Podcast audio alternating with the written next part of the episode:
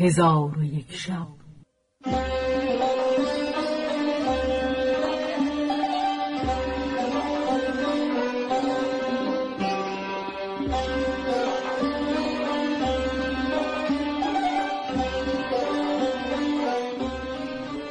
داستانهایی برآمده از ژرفای تاریخ و تمدن و فرهنگ مشرق زمین.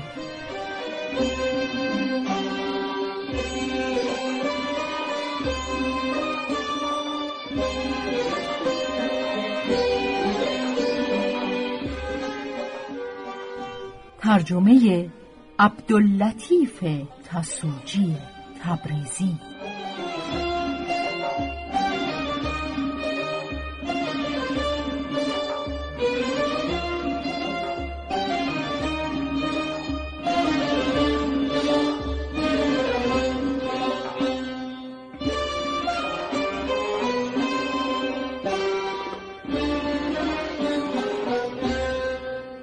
چون شب نود و هشتم برآمد.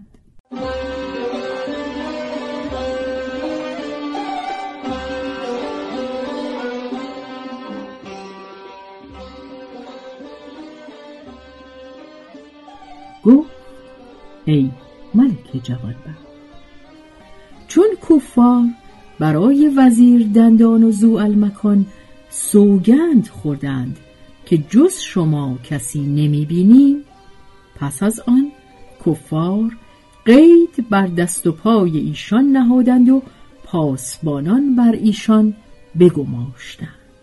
ایشان را کار به دینجا رسید. و اما ملک شرکان آن شب را به روز آورد. الصباح با یاران خود برخواسته جنگ را آماده گشتند.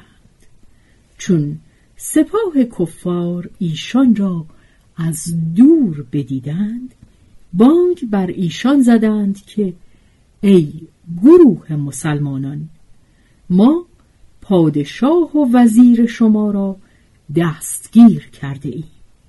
اگر شما از جنگ ما دست بر ندارید شما را نیز پاک بکشید و اگر فرمان ما را بپذیرید و خودتان را به ما واگذارید شما را نزد ملک افریدون بریم که با شما مصالحه کند.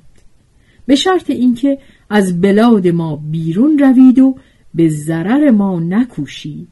هرگاه از ما ایمن باشید و این سخن از ما بپذیرید نجات یابید. وگرنه همگی هلاک خواهید شد. ما شما را آگاه کردیم. خود دانید.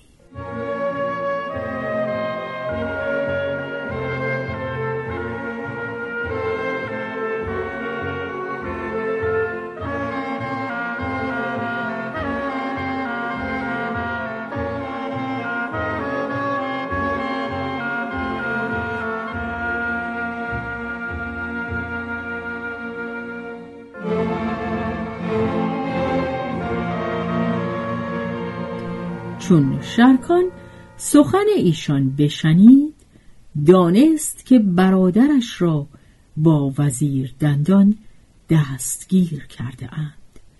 اندوهش بسیار شد و بگریست و قوتش برفت و هلاک را یقین کرد و با خود گفت کاش می‌دانستم که سبب گرفتاری ایشان چه بوده است. آیا از ایشان سوء ادبی نسبت به زاهد روی داده و یا اینکه کار دیگر اتفاق افتاده. پس از آن به قتال پرداختند و گروهی بسیار هلاک ساختند. لشکر کفار مانند مگسان که به شیرینی بجوشند بر آن چند تن مسلمان گرد آمدند ولی شرکان با آن چند تن چندان از کفار کشتند که خون از هر سو چون سیل برفت و از بسیاری کشته ها گریوه با قله کوه یکسان گشت.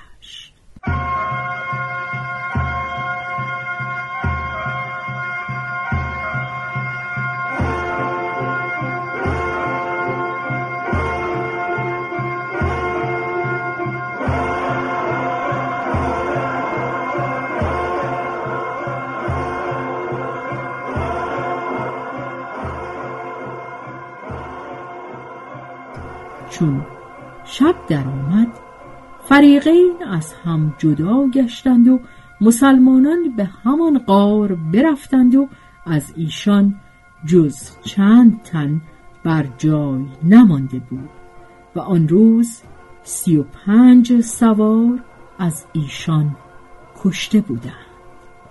اگرچه از کافران نیز چند هزار کشته شده بودند. چون شرکان این حالت مشاهده کرد جهان بر او تنگ شد و با یارانش گفت اکنون چه باید کرد؟ ایشان گفتند هر آنچه خدا خواسته است بدان سان شود.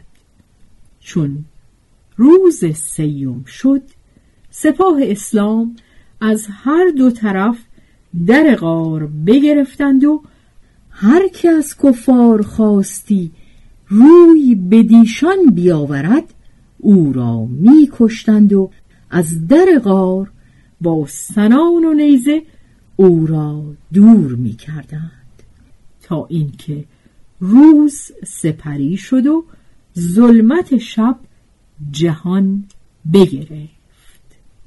چون قصه به دینجا رسید بامداد شد و شهرزاد لب از داستان فرو